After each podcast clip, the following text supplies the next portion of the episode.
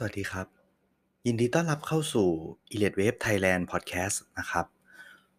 วันนี้นะครับเป็น EP แรกนะครับ ซึ่งเราจะถือว่าเป็น EP ที่ศูนย์ก็แล้วกัน วันนี้นะครับเราจะมาพูดคุยนะครับว่าจริงๆแล้วเนี่ย e l i t e Wave มันใช้ได้จริงไหมนะครับ e l i t e Wave เนี่ยจริงๆแล้วนะครับ มันคือทฤษฎีที่ถูกคิดค้นขึ้นมานะครับ โดย l a f e เอสันนิเลียคำถามคือว่า มันถูกคิดค้นขึ้นมาจากอะไร e l i t e Wave นะครับถูกคิดค้นขึ้นมาจากจิตวิทยามวลชนนะครับ ที่เรามีมุมมองจากมวลชนส่วนมากนะครับว่า สถานะต่อไปเนี่ยของคลื่นนะครับหรือการเคลื่อนที่ของกราฟเนี่ยมันจะไปในทิศทางใด มันจะไปถึงบริเวณไหนนะครับ และถ้ามันย่อตัวหรือพักตัวเนี่ยมันควรจะพักตัวหรือย่อตัวบริเวณเท่าไหร่ จริง ๆ แล้วนะครับ e l i t e Wave เป็นที่ถกเถียงกันมาเป็นระยะเวลานานนะครับ ว่ามันสามารถใช้งานได้จริงไหมนะครับ ซึ่งในความเป็นจริงแล้วเนี่ยเราต้องย้อนถามกลับไปนิดนึงครับว่า คนที่ใช้ e l i t e Wave เนี่ยจริง ๆ แล้วเขาใช้ไม่ไม่เป็น หรือว่าตัวทฤษฎีเนี่ยมันใช้ไม่ได้นะครับ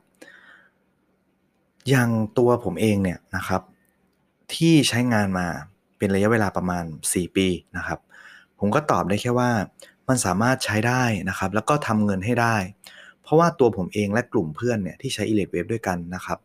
ลงทุนในตลาดหุ้นไทยนะครับ ใน CFD นะที่เป็นฟิวเจอร์ของสหรัฐอเมริกานะครับทองคำน้ำมันเงินนะครับ และรวมถึงการเก็งกำไรในตลาดแลกเปลี่ยนนะครับ หรือ forex นั่นเอง การใช้งานจริง ๆ แล้วเนี่ย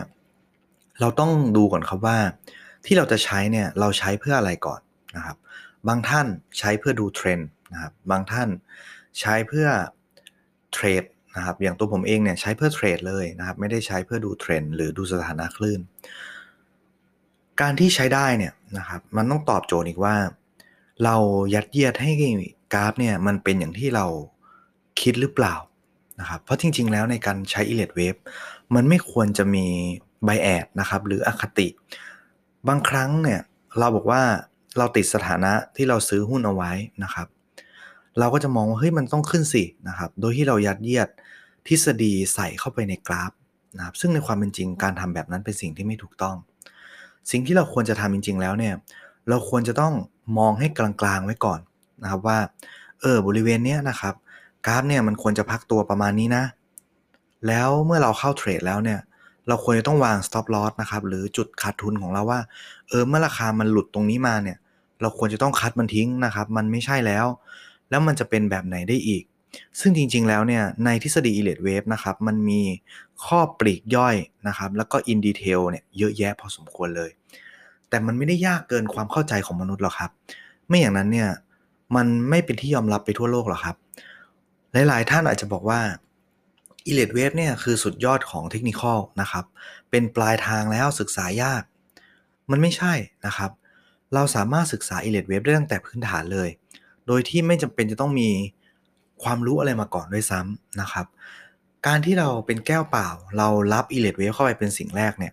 มันเป็นสิ่งที่สามารถทำให้เรามองได้อย่างกลางๆนะครับ แล้วเราไปศึกษา Technical Analysis แบบอื่นเพิ่มเติมนะครับ ไม่ว่าจะเป็นแนวรับแนวต้าน เทรนไลน์นะครับ price action อะไรก็ได้นะครับ หรือหลาย ๆ ท่านอาจจะเป็นสาย fundamental analysis นะครับ ก็คือวิธีการวิเคราะห์จากเศรษฐกิจนะครับ ซึ่งตัวผมเองเนี่ย ก็ถามว่าใช้ fundamental analysis ไหม ก็ต้องตอบว่าใช้นะครับ แต่ผมใช้ในภาพรวมที่เป็น macro economic นะครับ หรือเป็นภาพใหญ่ เราไม่ได้เสพข่าวรายวันนะครับ เพราะอย่างจริง ๆ แล้วเนี่ย มันจะมีคนพูดว่า buy the rumors sell the news นะครับ ก็คือ ให้ซื้อนะครับเมื่อมีข่าวลือและขายเมื่อมีข่าวออก ซึ่งจริงๆแล้ว e l i t e Wave นะครับเป็นอะไรที่เราต้องตอบโจทย์ให้ได้ก่อนว่า เราศึกษามันไปเพื่ออะไรนะครับ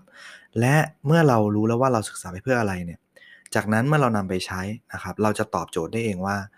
มันใช้ไม่ได้นะครับหรือว่าเราใช้ไม่เป็นสำหรับวันนี้นะครับก็ e l i t e Wave Podcast ใน EP ที่0นะครับเราก็จะ ถือว่าเป็นการทดสอบระบบนะครับ แล้วก็เป็นการพูดคุยกันเกี่ยวกับ e l i t e Wave เนี่ยว่ามันใช้ได้หรือมันใช้ไม่ได้นะครับ แล้วเราจะพบกันใน Podcast EP ต่อไปสำหรับวันนี้